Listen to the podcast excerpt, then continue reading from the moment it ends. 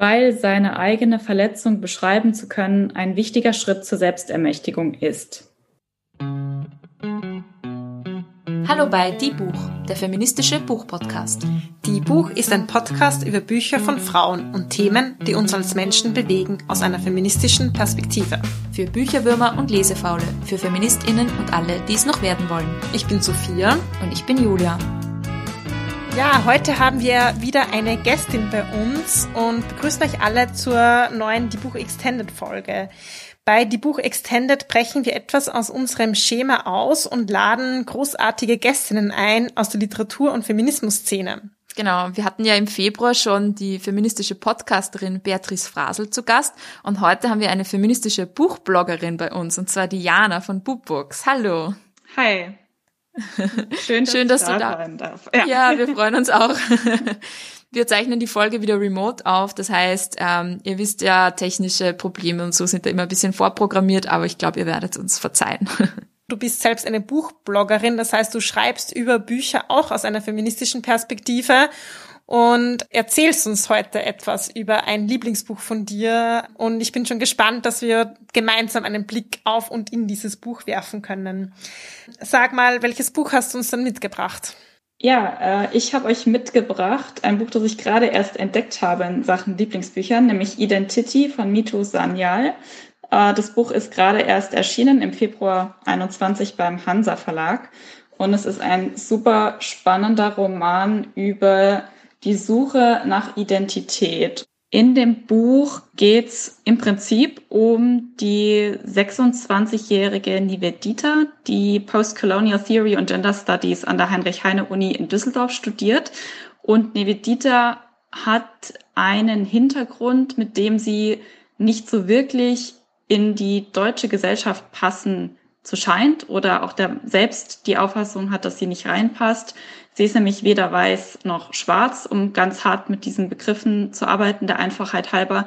Ähm, sie hat eine polnische Mutter und einen indischen Vater, hat aber selbst noch nie einen Fuß nach äh, Indien äh, rübergesetzt und kennt Indien als einen Teil ihrer Herkunft überhaupt gar nicht und sucht deswegen nach Räumen in der Gesellschaft, wo sie reinpassen kann, wo sie sie selbst sein kann und auch nach Vorbildern. Und das, äh, sie hat eine Cousine, Priti, die in Birmingham in, Lon äh, in der Nähe von London aufgewachsen ist, die ihre indische Identität viel stärker ausleben kann als Nivedita. Und sie hat vor allem ihre Professorin, die ihr großes Vorbild für lange Zeit ist, nämlich äh, Saraswati.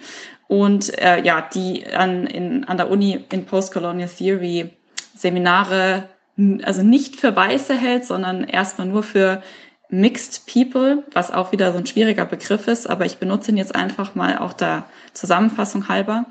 Und ähm, ja, und Nivedita reflektiert eben über ihre über ihre Herkunft in auf ihrem Blog Identity in poetischen Zwiesprachen mit der indischen Hindu-Göttin Kali, äh, Göttin der Zerstörung, aber auch ähm, der äh, der, der neuen ähm, Auferstehung sozusagen. Und ähm, Kali ist für, für Nivedita auch ein Vorbild, weil, weil Kali einfach ja eine selbstermächtigte Göttin ist sozusagen.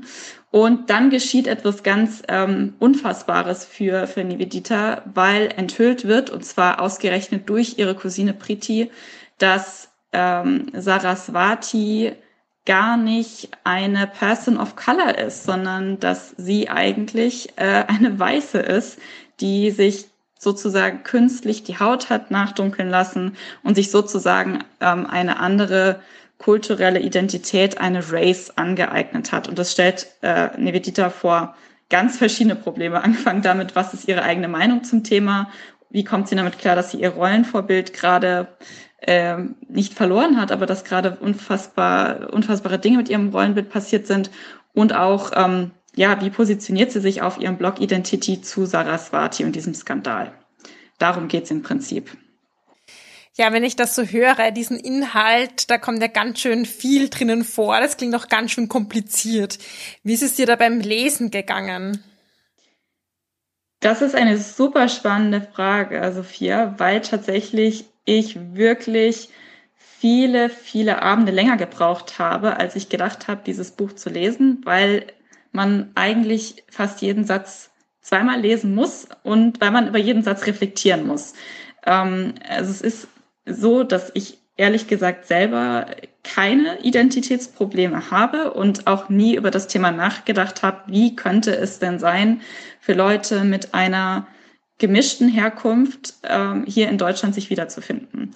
Und deswegen muss ich sagen, fand ich diese Debatten in diesem Buch unheimlich spannend, weil auf der einen Seite eben steht unter anderem äh, Nivedita und, und steht Saraswati, die eben sagt, ich bin post-racial und ich bin transracial. Ich ähm, kann mir Race genauso aussuchen, wie andere Leute sich zum Beispiel die Gender-Identifizierung aussuchen können.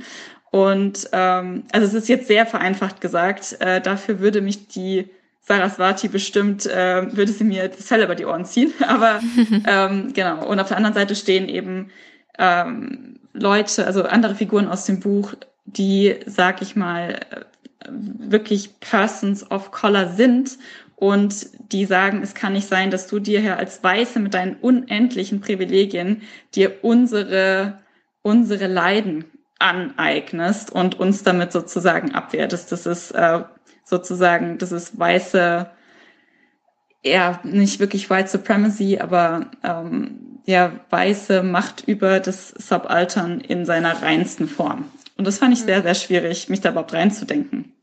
Ja, und ich finde es auch spannend, ähm, dass du sagst, ja, dass du einfach durch dieses Buch da mal damit konfrontiert wurdest. Und ich denk mal, ja, das ist spannend, aber ist auch total klar. Und jetzt werde ich mal ein bisschen Meta kurz, weil du hast ja dieses Buch mitgebracht ähm, und ähm, dir das auch ausgesucht. Und ich finde es toll, dass wir darüber reden. Und in der Vorbereitung ähm, haben uns Jule und ich dann auch dazu ausgetauscht, dass wir natürlich jetzt in der Situation sind, über ein Buch über Identität zu reden von einer Kulturwissenschaftlerin und Autorin, die sich auch selbst als Mixed Race bezeichnet und ähm, sind jetzt drei ähm, junge Frauen, die damit einfach viel weniger Erfahrung haben, drei junge weiße Frauen und ähm, reden jetzt über dieses Thema. Auch vielleicht ähm, ein ein Punkt, den, über den wir sicher noch viel nachzudenken haben. Ja, wer spricht über welches Buch und warum? Und wie kommt es, dass wir drei jetzt genau hier sitzen und vielleicht keine andere Person? Genau. Und in einem Interview mit Mitu Sanyal, der Autorin, ähm, habe ich zum Beispiel auch gelesen, das erste Mal hat sie mit 18 ein Buch in die Hände bekommen mit einer Protagonistin und einem Protagonisten, der Mixed Race war. Und für mich war das auch nochmal so eine Aussage, die mich total ähm, beschäftigt hat, weil ich dachte, für mich war das total normal, als Kind und Jugendliche Bücher zu lesen ähm, mit Hauptpersonen, mit denen ich mich einfach total identifizieren konnte, weil sie halt weiße Mädels waren. So und ja, deshalb ähm, umso besser, dass es jetzt dieses Buch gibt und ähm, gut, dass wir uns auch dadurch Fragen stellen. So, Meta-Ebene beendet. Obwohl wir wahrscheinlich nochmal drauf zurückkommen. Du sagst ja, es ist ein super aktuelles Buch, weil es sehr aktuell erschienen ist, aber ja auch total in eine aktuelle Debatte stößt. Also ich denke mir Identitätspolitik, Rassismus, wer geht wie mit Rassismus und Antirassismus um, wer positioniert sich wie, Fragen, die ja total in aller Munde sind. Und auch im Buch, sagst du, ist eine total hitzige Debatte darum entbrannt, eben um diese Enthüllung, dass die Professorin gar keine Person of Color ist, sondern eine weiße deutsche Kartoffel sozusagen. ähm, und du hast es schon ein bisschen gestartet jetzt so mit, mit der Debatte. Was sagen denn die Stimmen in dem Buch dazu? Da gibt es wahrscheinlich viele kritische Stimmen. Äh, ja, was ist denn da so das Spektrum? Äh, das Spektrum ist eigentlich ziemlich, spaltet sich in zwei Lager. Also es ist auch wieder sehr schwarz-weiß im Sinne von nicht, äh, ich sag jetzt mal weiße Leute und schwarze Leute, sondern eher im Sinne von, es gibt eigentlich nur ein Für oder dagegen zu sein. Wobei als diese Enthüllungen passieren im Buch am Anfang sich niemand auf die Seite von Saraswati schlägt. Es ist aber so, dass das Buch damit beginnt, dass Nivedita, die ähm, Hauptfigur, ein Interview im Deutschlandfunk darüber gibt, wie sie zu Saraswati steht. Und dieses Interview wird quasi erst äh, ausgestrahlt oder zumindest mit der Enthüllung so in Verbindung gebracht, dass es sich anhört, als hätte Nivedita sich positiv äh, zu Saraswati geäußert und hätte sie sozusagen als Leuchtturmfigur auf diesem Postcolonial Theory Gebiet eben gelobt. Das bringt ihr sehr viel Kritik ein. Äh, das ist sozusagen die eine Seite. Und man muss auch dazu sagen, was sehr spannend ist, Saraswati entschuldigt sich überhaupt nicht für ihre ähm, für, für was sie getan hat. Das habe ich auch am Anfang ja vorgelesen. Ähm, dieses Zitat stammt aus einem Dialog, als äh, Nivedita Saraswati konfrontiert dahingehend, dass sie sagt, du hast aber etwas getan. Ich kann jetzt zwar nicht genau sagen, was du getan hast, aber du hast mich irgendwie verletzt, du hast mich angegriffen in meiner Identität. Und Saraswati hat aber die, vertritt aber die Meinung, wir müssen uns verabschieden von diesen Trennungen zwischen Race und, und äh, Gender und so on und so forth. Wir müssen fluid werden, auch was Race angeht.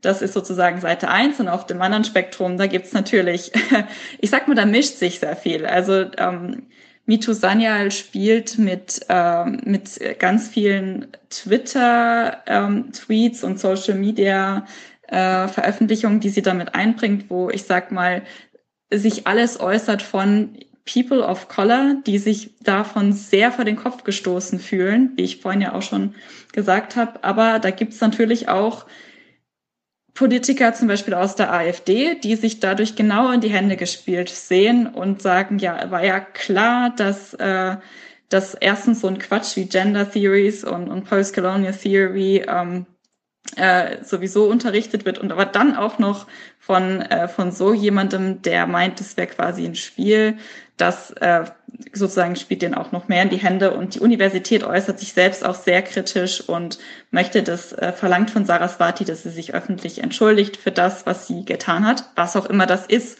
Und da genau beginnt eigentlich das Problem, weil tatsächlich, was genau sie getan hat, Identitätsdiebstahl, von mir aus auch Race Theft, ähm, dazu gibt es ein ganz breites Meinungsspektrum.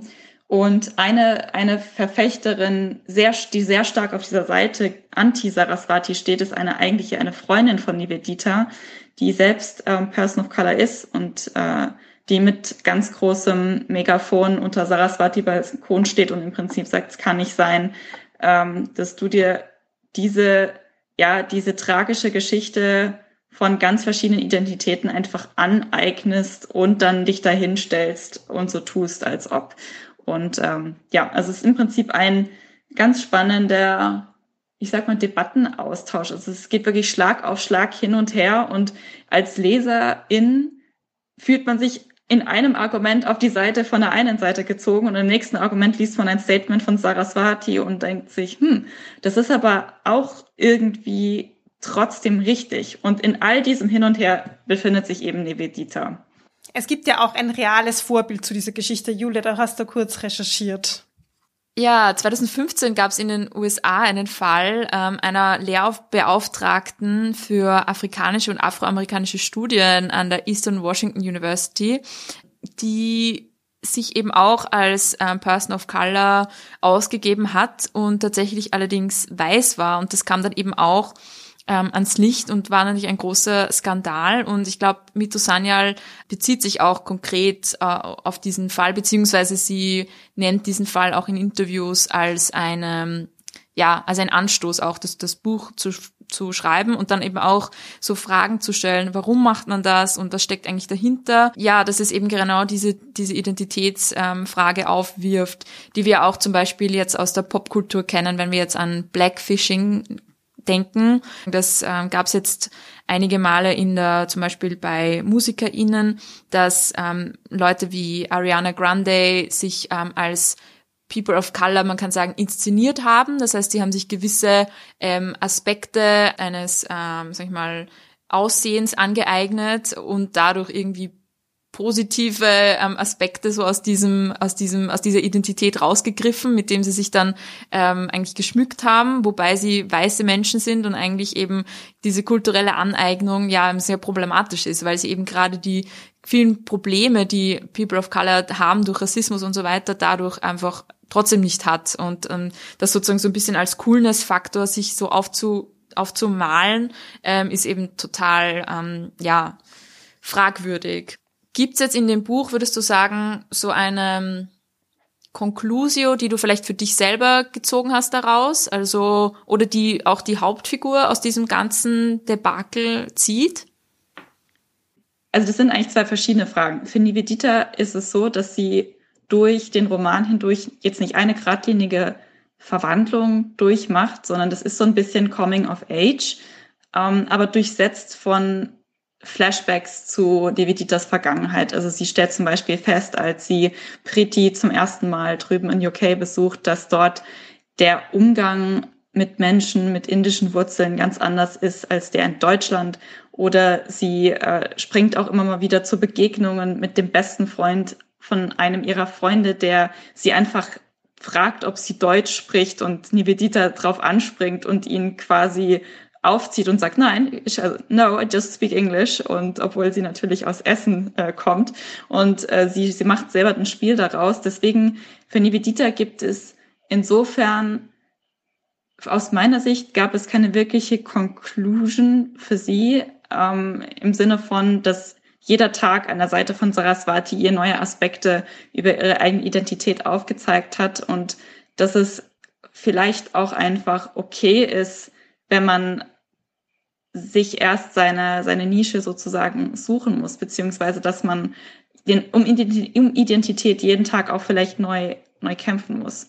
Und ähm, für auf der anderen Seite ist es so, dass für mich ganz neu war, ich sage mal ganz verschiedene Aspekte. Also ich muss ehrlich sagen, als ich das Buch gelesen hatte, habe ich mich erstmal gefragt, äh, was ist denn, ist, ist Mixed Race, Mixed People, ist das überhaupt der richtige Begriff? Also früher in der Schule haben Leute immer mit dem Begriff Mischling um sich geschmissen, was ich damals einen ganz furchtbaren Begriff fand, weil das irgendwie klang, als würde man sich einen Hund aus dem Tierheim nehmen. Und ich fand das ganz furchtbar.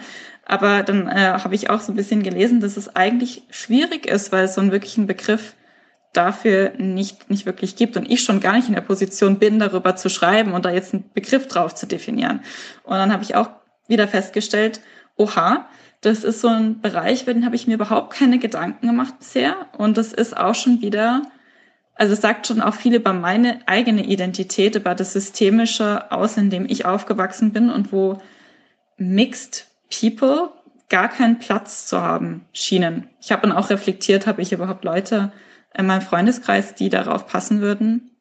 Ein paar, aber definitiv nicht die Mehrheit. Und da muss ich sagen, ist halt Identity ganz stark drin, dass es halt ständig aus dem Buch rausreicht zur Leserin hinüber und eigentlich die Frage stellt, ja, okay, und wie identifizierst du dich und wie siehst du dich und wer bist du und wo passt du rein und was weißt du überhaupt über Leute, die sich diese Fragen die ganze Zeit stellen? Hm.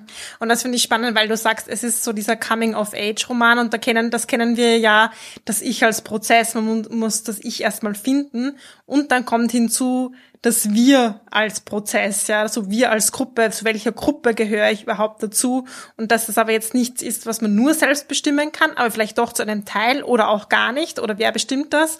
Also ganz viele verschiedene Fragen und ja, auch wenn du sagst, es ist dann schwierig mit welchen Begriffen arbeite ich? Das ist ja auch so eine lange Verhandlung und ich glaube, also ich merke es jetzt auch jetzt bei dieser Aufnahme, so, oh, man eiert vielleicht so ein bisschen rum und denkt sich, oh Gott, jetzt sage ich das jetzt in diesem Podcast oder sage ich was Falsches und dann kommt der Shitstorm danach, aber irgendwie will man ja nichts falsch machen.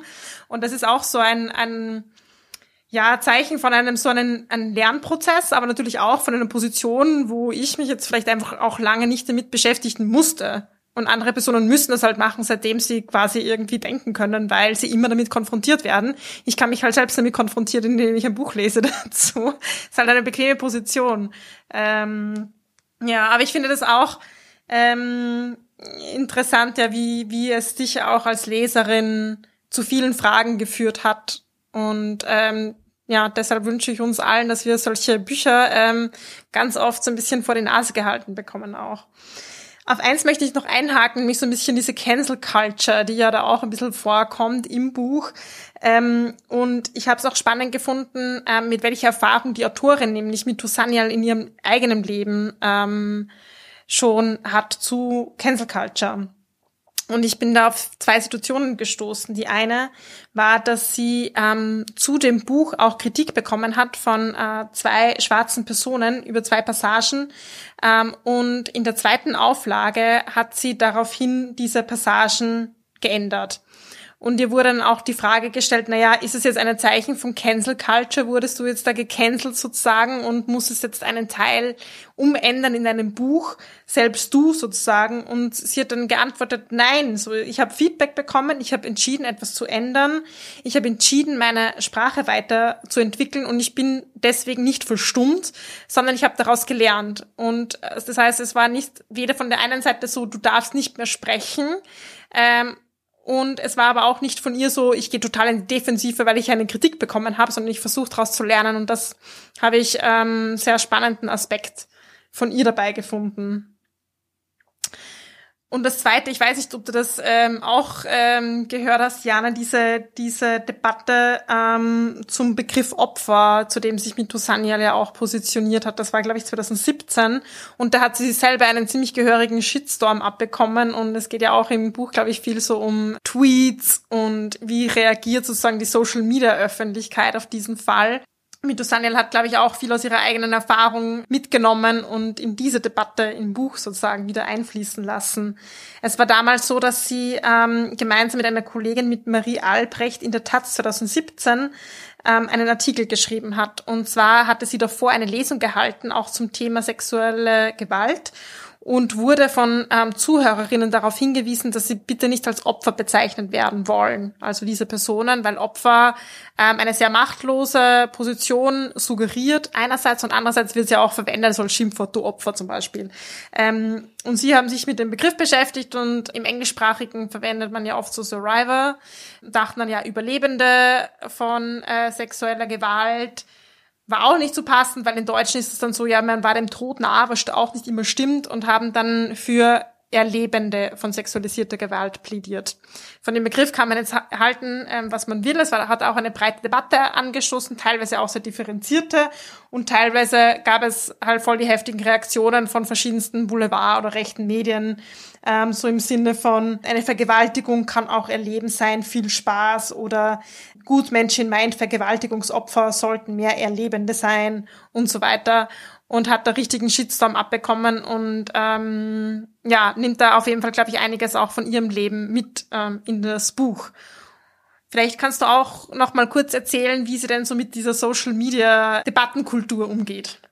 Ja, das ist ganz spannend. Also einerseits inhaltlich, aber auch einfach sprachlich, weil das Buch jetzt rein vom Aufbau her ist es natürlich ein Roman, aber es ist auch zu einfach gesagt das ist einfach nur ein Roman, weil das Buch überall durchsetzt ist von Blog-Einträgen, von kurzen Songs und Gedichten und, und inneren Monologen und halt eben auch jeder Menge Tweets und eben wie diese Tweets aufeinander reagieren, miteinander verzahnt sind. Und es ist sehr spannend, weil im Prinzip ähm, als Leserin ist man immer dann zu den Tweets hingeführt, wenn es darum geht, dass Saraswati eben diesen Shitstorm erntet oder Identity und die beiden sich eben mit den Tweets auseinandersetzen. Und ähm, man sieht dadurch einfach so das ganze breite Spektrum oder man ist da reingeworfen und muss diese ganzen verschiedenen Meinungen auf einmal aufnehmen und das auf einem riesigen Spektrum verordnen, weil ich habe es vorhin da schon mal gesagt, dann hast man auf der einen Seite den AfD-Politiker, der sich ein Statement erlaubt und total in dieses äh, da total reindrischt in, in, in diesen Skandal. Dann hat man aber auf der anderen Seite auch ähm, Leute, die gar nichts von dieser ganzen Gender und Race Theory so grundsätzlich halten, so, oh, jeder will jetzt hier irgendwie rumheulen, ja, dann befasst euch doch mal mit richtigen Problemen, wie zum Beispiel Klimawandel. Und dann hat man auf der anderen Seite eben Leute, die, ähm, ja, die, die eben People of Color sind und, und sich wirklich ähm, ganz davon äh, ja, verletzt fühlen. Und ich finde, es ist ein sehr schöner Spiegel der Gesellschaft, weil es halt einfach so, so schön, so richtig einmal durch die Gesellschaft ähm, sozusagen durchschneidet und zeigt, okay, es gibt ganz viele verschiedene Gedanken und Themen und Meinungen zu so einem Skandal. Und es ist einfach auch dieses Stimmengewirr, was man dadurch einfach mitbekommt, ist super interessant, weil es einen, jeder einzelne Tweet denk, regt einem zum Denken an. Das fand ich super spannend. Und auf der anderen Seite ist es aber auch einfach unheimlich witzig. Also es ist halt auch manchmal so, dass man, also der ganze Roman ist unheimlich witzig, dass man reinliest und sich denkt, oh mein Gott, das hat wirklich jemand mal so ins Internet gepackt oder dass das, ja, genau so hätte ich, habe ich das letztens irgendwo auf Twitter gelesen. Und es macht doch einfach Spaß zu sehen, dass, ja, dass es dann irgendwie dadurch sehr nah an unserer Realität dran ist. Und äh, das Buch wirkt dadurch auch, ich sag mal, sehr stark rein. Und das ist wirklich, ist, dadurch markiert sich natürlich selbst auch als ein Roman aus 2020. Es ist ganz klar kein 1990er Roman oder was auch immer. Also es ist auch sehr aktuell. Das finde ich auch cool, wenn man solche Themen in Romanen behandelt, weil bei einem Sachbuch folgt man doch sehr oft einem stringenten Argument und da bekommt man so einfach tausend verschiedene Perspektiven vor die Füße geworfen und sagt, okay, jetzt such dir mal aus, welchen Charakter du gerade da jetzt folgen möchtest und das finde ich einen interessanten Zugang. Wie ging's dir da beim Lesen? Würdest du sagen, dass ähm, jemand, der sich mit dem Thema ähm, noch nicht beschäftigt hat, da gut einsteigen kann? Oder wem würdest du das empfehlen? Da habe ich mir tatsächlich auch viele Gedanken drüber gemacht, ähm, als ich die Rezension für Bookbooks geschrieben habe, weil es gar nicht so einfach ist zu sagen, wem empfehle ich das. Grundsätzlich würde ich sagen, das sollte eigentlich jeder, jede gelesen haben. Gerade die, die sich vielleicht noch nicht mit, äh, mit Race, mit, mit Rassismus, mit Fragen um Colonial Identity und Colonialism generell auseinandergesetzt haben, weil die werden auf bestimmt ganz viele neue Aspekte stoßen, über die sie noch nie wirklich nachgedacht haben. Andererseits ist es so, dass das Buch ganz klar auch aus dieser, ich sage jetzt mal nicht Ecke ist das falsche Wort, aber ganz klar eingefärbt ist von diesem Awareness von ähm, Colonial, Postcolonial Theory und, und äh, Kulturwissenschaften, weil ganz viele Namen fallen von AutorInnen, äh, die einfach in diesem äh, Gebiet geforscht haben, verankert sind, also etwa Said oder äh, Bell Hooks oder ähm, äh, Gayatri Spivak, also ganz verschiedene, wo man einfach sozusagen, wenn man selbst ein bisschen mal in dem Bereich so unterwegs war, dann kann man das vielleicht irgendwie einordnen, aber gleichzeitig, wenn man vielleicht mit den Namen nichts anfangen kann, dann ist es schon so, dass man einiges nochmal so ein bisschen nachlesen muss. Was ist denn die These? Was ist die These? Und wie passt das alles zusammen? Und äh, also es, es schwingt auch sehr, sehr viel kulturwissenschaftliches Background-Wissen mit, was natürlich auch damit zu erklären ist, dass äh, Mito Sanyal ja auch selber aus den Kulturwissenschaften kommt. Und äh, ja, das macht es aber auch umso spannender, weil ja, dann ist man auch so ein bisschen rausgefordert, ah ja, dann guck dir doch mal an, was, äh, was da drin steht in dem Buch so und so. Und ähm, ja, ob das dann jeder macht, sei dahingestellt, aber deswegen, ich würde es jedem empfehlen. Du bist ja eine feministische Buchbloggerin. Was hat dich denn aus einer feministischen Perspektive am Buch angesprochen? Also ganz blöde rausgesagt. Als ich das gesehen habe, habe ich mich erstmal über das Cover gefreut. Das kann ich euch jetzt zwar nicht zeigen, aber ich kann es ja beschreiben. Und zwar zeigt das die Göttin Kali, ähm, die Hindu-Göttin, mit der Nivedita spricht. Und sie steht da mit weit aufgerissenen gelben Augen. In der einen von ihren äh, vier Armen hat sie einen blutdurchtränkten Säbel, im anderen hat sie einen äh, abgerissenen Männerkopf und sie trägt, also sie ist nackt, sie ist blau und sie trägt einen Gürtel aus abgerissenen Männerarmen. Und das ist. Oh mein Gott. Hat dich angesprochen. Alles klar. und äh, ich fand es einfach, es hat mich total angezogen. Ähm, und ich muss auch sagen, das Buch, also ich habe viel drüber reflektiert, was ist eigentlich feministisch an dem Buch. Und es sind unheimlich viele Aspekte feministisch aber es geht eigentlich hauptsächlich nicht um Feminismus. Ähm, aber dadurch, dass eigentlich alle Hauptfiguren weiblich sind, weiblich mit Sternchen, äh, dass eigentlich es ständig um die Suche nach Rollenbildern geht und nach Vorbildern und Nevidita auch einfach sich überlegt, okay, meine Mutter ist nur so semi mein Vorbild, aber meine Cousine und, und die Professorin, dass sie da eben versucht, ihre Arme auszustrecken, ihre Hände auszustrecken nach, nach anderen Frauen, die ihr mehr über sich selbst sagen können, als sie das für sich kann. Das ist natürlich ähm, super feministisch, aber auch einfach so wie Nevedita im Hintergrund in Berlin, ihr, äh, in Berlin sage ich schon, Quatsch, in Düsseldorf, äh, ihr Leben verbringt. Ähm, und es ist einfach, sie lebt ihre Sexualität mehr oder weniger ziemlich ja, unrestriktiv aus. Also sie, äh, sie hat eindeutig, also sie beschreibt von vornherein ihre Gedanken, dass sie die und die Frau attraktiv findet. Sie stellt sich vor, mit der und der Frau zu schlafen. Sie hat, äh, sie beschreibt, ähm, sie schreibt über, über Brusthaare an weiblichen Brustwarzen. Sie ist da vollkommen befreit. Und ähm, gleichzeitig geht es aber eigentlich gar nicht so sehr um, um Feminismus, sondern das ist eher was, was schon grundsätzlich stattfindet. Und das fand ich total wunderbar an dem Buch, dass es quasi schon eine Art von Voraussetzung ist, um dann über Postcolonial Theory zu reden. Wobei natürlich auch Postcolonialism nicht zu trennen ist von, von Feminismus. Aber das ist nochmal ein anderes Kapitel. Ja.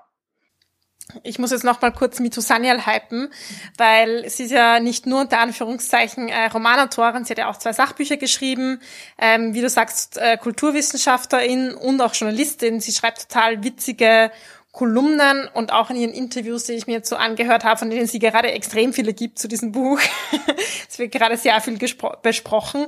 Ähm, Finde ich auch, dass sie so eine Mischung hat ähm, zwischen, sie ist sehr on point, sehr kritisch und dabei aber humorvoll und ähm, betont auch so die solidarische Seite immer mit. Und sie hat auch zwei, drei Kolumnen, glaube ich, in der Taz geschrieben, so zum Thema, na gut, wir müssen nicht mit allen kuscheln, mit denen wir auf die Straße gehen. Manchmal haben wir ein gleiches Anliegen.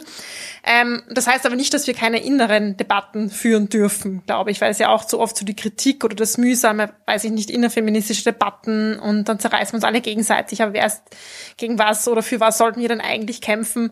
Und ich finde, sie hat einen sehr wohlwollenden Blick ähm, darauf, dass man sagt, ja, wir können gemeinsam für was auf die Straße gehen, auch wenn es interne Konflikte gibt.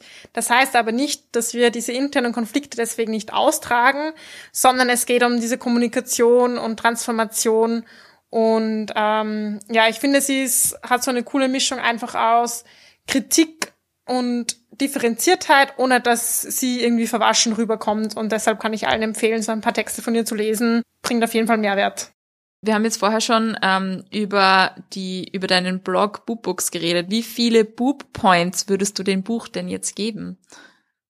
Ich habe mit mir debattiert äh, zwischen drei und vier und habe aber schlussendlich, als ich die ganzen Argumente mal so gelistet habe, also weibliche Rollenvorbilder, äh, ich sag mal weibliche Sexualität überall, ähm, eigentlich beschlossen, es gibt vier von fünf Boobs. Also es ist schon es ist super, super inklusiv. Der einzige Grund, warum ich jetzt, sage ich mal, nur vier von fünf geben würde, wäre, weil das hauptsächliche Thema eben nicht Feminismus ist, wenn das überhaupt als Argument zählen kann. Aber es ist wirklich ein super, super spannendes Buch, das auch einfach mega ermutigt, äh, sich mit seiner eigenen Identität auseinanderzusetzen und überhaupt auch nach der Identität äh, nicht nach der Identität anderer Leute zu fragen, sondern sich ins Bewusstsein zu führen, dass das vielleicht ein Struggle ist, den man selbst nicht durchlaufen hat, aber dass er für andere sehr real ist. Ja, die Boob Points sind ja euer sozusagen internes Bewertungssystem für Bücher auf eurem Blog. Boob, für alle, die das jetzt nicht wissen, heißt Brüste auf Englisch. Inwiefern verbindet ihr denn jetzt Brüste und Bücher in dem Blog und warum heißt denn euer Blog Boob Books? Unser Blog heißt Boob Books, weil wir beschlossen haben, wir brauchen einerseits einen witzigen Titel, der im Ohr bleibt und andererseits, weil wir finden, dass Brüste oder Boobs an sich immer noch, gerade wenn es um weibliche Brüste geht, mit sehr viel Tabuisierung belegt ist und man scheinbar gar nicht darüber sprechen kann, ohne dass es entweder obszön oder sexualisiert oder eben schimpfwörtlerisch wird. Und das fanden wir halt eben, das wollten wir sozusagen ab absurdum führen. Deswegen Bookbooks, genau. Wir gucken uns auf Bookbooks ähm, ausschließlich Bücher von Autorinnen an, weil wir finden, dass die gerade die deutsche Literaturszene, in der, die Literaturkritikszene sehr männlich geprägt ist. Also Männer rezensieren Männer, Frauen rezensieren beide Geschlechter, wozu führt es, dass eben weniger Werke von Frauen besprochen werden oder ja, äh, ja überall präsent sind, überhaupt Aufmerksamkeit dafür geschaffen wird. Wir haben gesagt, okay, wir rezensieren dann eben nur Werke von Frauen, Punkt. Und äh, haben uns zusätzlich eben auf feministische Aspekte in den Büchern fokussiert. Das kommt mir bekannt vor, Julia. ja, ich, mir kommt es auch bekannt vor. Vor allem finde ich so schön, dass ähm, euer Blog und unser Podcast ja fast zeitgleich gestartet haben, dass wir voll den ähnlichen äh, Zugang hatten und ähm, sozusagen äh, Bücher von Frauen uns äh, irgendwie ein Anliegen ähm, sind. Und ja, es ist schön, so ein, ähm, ich sag mal, seelenverwandtes Projekt sozusagen zu haben. Deswegen haben wir uns auch schon so lange darauf gefreut, äh, mal ein Interview äh, mit euch zu machen. Und ich muss kurze Werbeanschaltung machen. Julia hat auch schon eine Rezension geschrieben für Books. Ja, genau. Das, das ähm, gibt's auch noch. Also wir sind dann auch bei euch vertreten, ihr seid auch bei uns vertreten und das, das freut uns ähm, voll, dass wir da so eine, eine feministische Zusammenarbeit ähm, gestartet haben sozusagen. Genau, was ist denn jetzt so euer Wunsch? Habt ihr einen Wunsch zu Bücher von Frauen, ähm, warum ihr das Ganze macht, irgendwie ein, ein größeres Anliegen dahinter? Für uns wäre es einfach ein Hauptanliegen, dass auf der einen Seite ganz natürlicherweise Bücher von Frauen, Texte von Frauen ebenso häufig besprochen werden, ebenso sichtbar sind wie die Texte von Männern und zwar auf allen Medien, in, äh, ja, in allen Formen, überall. Das ist das eine große Ding und ich glaube, da geht es inzwischen auch, also die Tendenz ist auf jeden Fall sehr positiv, aber ich glaube, das wird schon noch ein paar Jahrzehnte brauchen, bis auch zum Beispiel die großen Preise über Generationen auch gleichermaßen vergeben wurden. Das fängt ja eigentlich nicht gerade erst an, aber das ist etwas, was immer noch sehr neu ist, dass Frauen da eben so bedacht werden wie Männer. Ähm, und auf der anderen Seite natürlich, dass das ganze Thema Feminismus auch auf der einen Seite vielleicht nicht mehr ins Bewusstsein dringt, sondern dass es so ein bisschen diesen, ja, diesen, diesen Beigeschmack verliert, was man ja immer überall hört, was ihr bestimmt auch kennt, Sophia und Julia, nämlich dieses Kampflesbentum, nenne ich es jetzt mal ganz überzogen, äh, was ich ein ganz furchtbares Wort finde. Ähm, aber einfach so dieses, ja, Feminismus ist ja eh nur was für, für diese, es ist so ein Nischenthema für diese ganz komischen Frauen, die überhaupt nicht verstanden haben, wie viel Rechte sie doch schon haben. Und immer wenn ich sowas höre und auch wenn ich mit Leuten spreche in, unserem Alter über Feminismus, stoße ich immer noch sehr häufig auf, ja, hochgezogene Augenbrauen, Augen verdrehen oder halt auch so eine Art von Zurückhaltung, so, oh, ey, damit fühle ich mich nicht wohl, damit will ich mich gar nicht auseinandersetzen. Ich weiß gar nicht, was es überhaupt ist.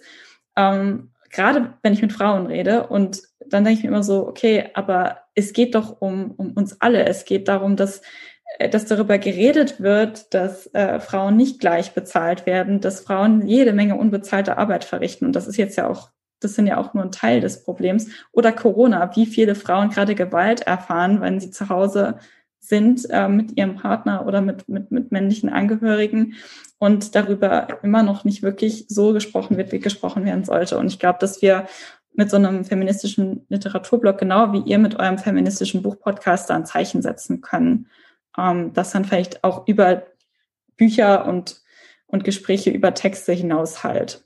Und ich finde es so schön, zu wissen, dass es da auch so ein anderes Projekt gibt, die ein ähnliches Anliegen haben, gerade wenn man oft auf diese ähm, erhöhten, hochgezogenen Augenbrauen stoßt, dass man weiß, ach, da gibt's noch andere, die kämpfen für das Gleiche und dann fühlt man sich so, es ist immer, ich bin ja immer pro Solidarität und pro gemeinsam und das ist schon ein ganz gutes Gefühl. Ja, wir haben noch unser Kreuzverhör vorbereitet, genau. richtig, Julia? Genau, das haben wir noch vorbereitet. Das sind ganz kurze Fragen, die wir dir noch stellen und ähm, bitte so kurz wie möglich auch antworten. Es, es wird nicht schwer, keine Sorge, aber Nur damit würden wir genau, äh, damit würden wir gerne schließen. Was wolltest du sagen, Sophia? Nur ein bisschen schwer. Ich wollte ein bisschen die die die die, die Aufregung steigern. Okay, es ist ziemlich schwer. Sei bereit. okay, erste Frage: Blog oder Podcast? Podcast. Wow, wow, das hätte ich mir jetzt nicht gedacht. Schleim, Schleim. Wir fragen dich nachher, warum. Ähm, zweite Frage. Lieblingsautorin? Cornelia Funke. Was ist dein Lieblingsbuch? Die unendliche Geschichte. Mhm. Und letzte Frage. Feminismus in einem Wort. Wort. Selbstermächtigung was gut zum Zitat vom Anfang passt. Sehr schön, oh, sehr du schön. Du hast einen schönen Rahmen gelegt. Wunderbar. Ähm, ja, jetzt will ich noch wissen, warum äh, Podcast vor, Bu äh, vor Blog geht.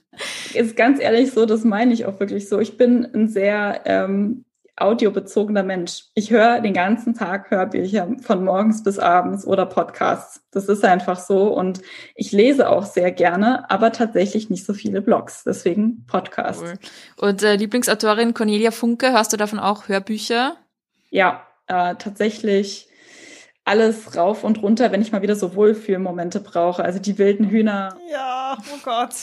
Ich verbinde das so mit. Früher, als ich krank war, habe ich auch immer ein Hörbuch, die wilden Hühner und die Liebe. Ich habe es immer gehört, wenn ich krank war. Oh Gott, das muss ich mal ausgraben. Ah, ah. Oder Hände weg von Mississippi, falls ihr das nicht kennt. Das ist super. Ähm, jetzt müssen wir noch fragen, wo wir denn euren Blog finden können, für alle, die jetzt voll Lust haben, ähm, Rezensionen von euch zu lesen.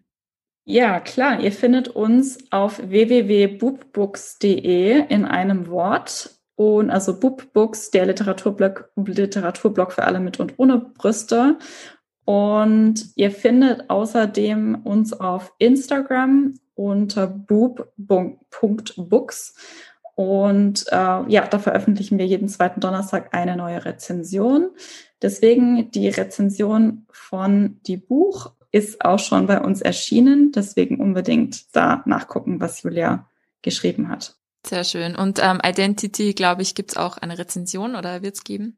Richtig, die gibt's auch auf äh, schon bei uns. Äh, das ist nämlich auch übrigens spannende Sache. Du hast gerade Identity gesagt, ich sag Identity. Ja. Ähm, ja. Ist, genau, ich weiß gar nicht, wie man es eigentlich richtig ausspricht. Geht wahrscheinlich beides. Da sind wir auch wieder bei Fluid, Fluid Titles.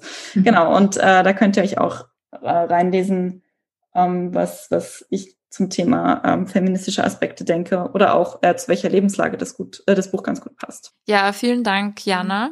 Super cool, dass du uns diesen Einblick gegeben hast. Und ja, wir hoffen, dass wir noch öfter so diese schwesterliche Zusammenarbeit zwischen unseren Projekten hinbekommen. Oh yes, solidarische und feministische Grüße nach Deutschland. Ja, genau. Die gibt's gleich äh, zurück nach Wien und vielen Dank, dass ich bei euch sein durfte. Hat super viel Spaß gemacht. Das war Die Buch, der feministische Buchpodcast. Ihr könnt unsere neuen Folgen jede zweite Woche auf unserer Website www.diebuch.at finden oder in eurer Podcast-App. Außerdem sind wir neuerdings auch auf FIO, For Your Ears Only, zu finden. Könnt ihr mal reinschauen. Folgt uns außerdem gerne auf Instagram, Facebook und Twitter. Wir freuen uns immer über euer Feedback sowie angeregte Diskussionen. Schreibt uns dafür einfach eine E-Mail an plaudern.diebuch.at oder kontaktiert uns via Social Media. Außerdem kennt auch ihr bestimmt tolle Autorinnen, die es gilt bekannter zu machen. Wenn ihr ein Buch einer Frau lest, postet gerne ein Foto auf Social Media und markiert uns in euren Stories. Ein großer Dank gilt zum Schluss noch der Zirkusband, die uns ihre tolle Musik zur Verfügung stellt.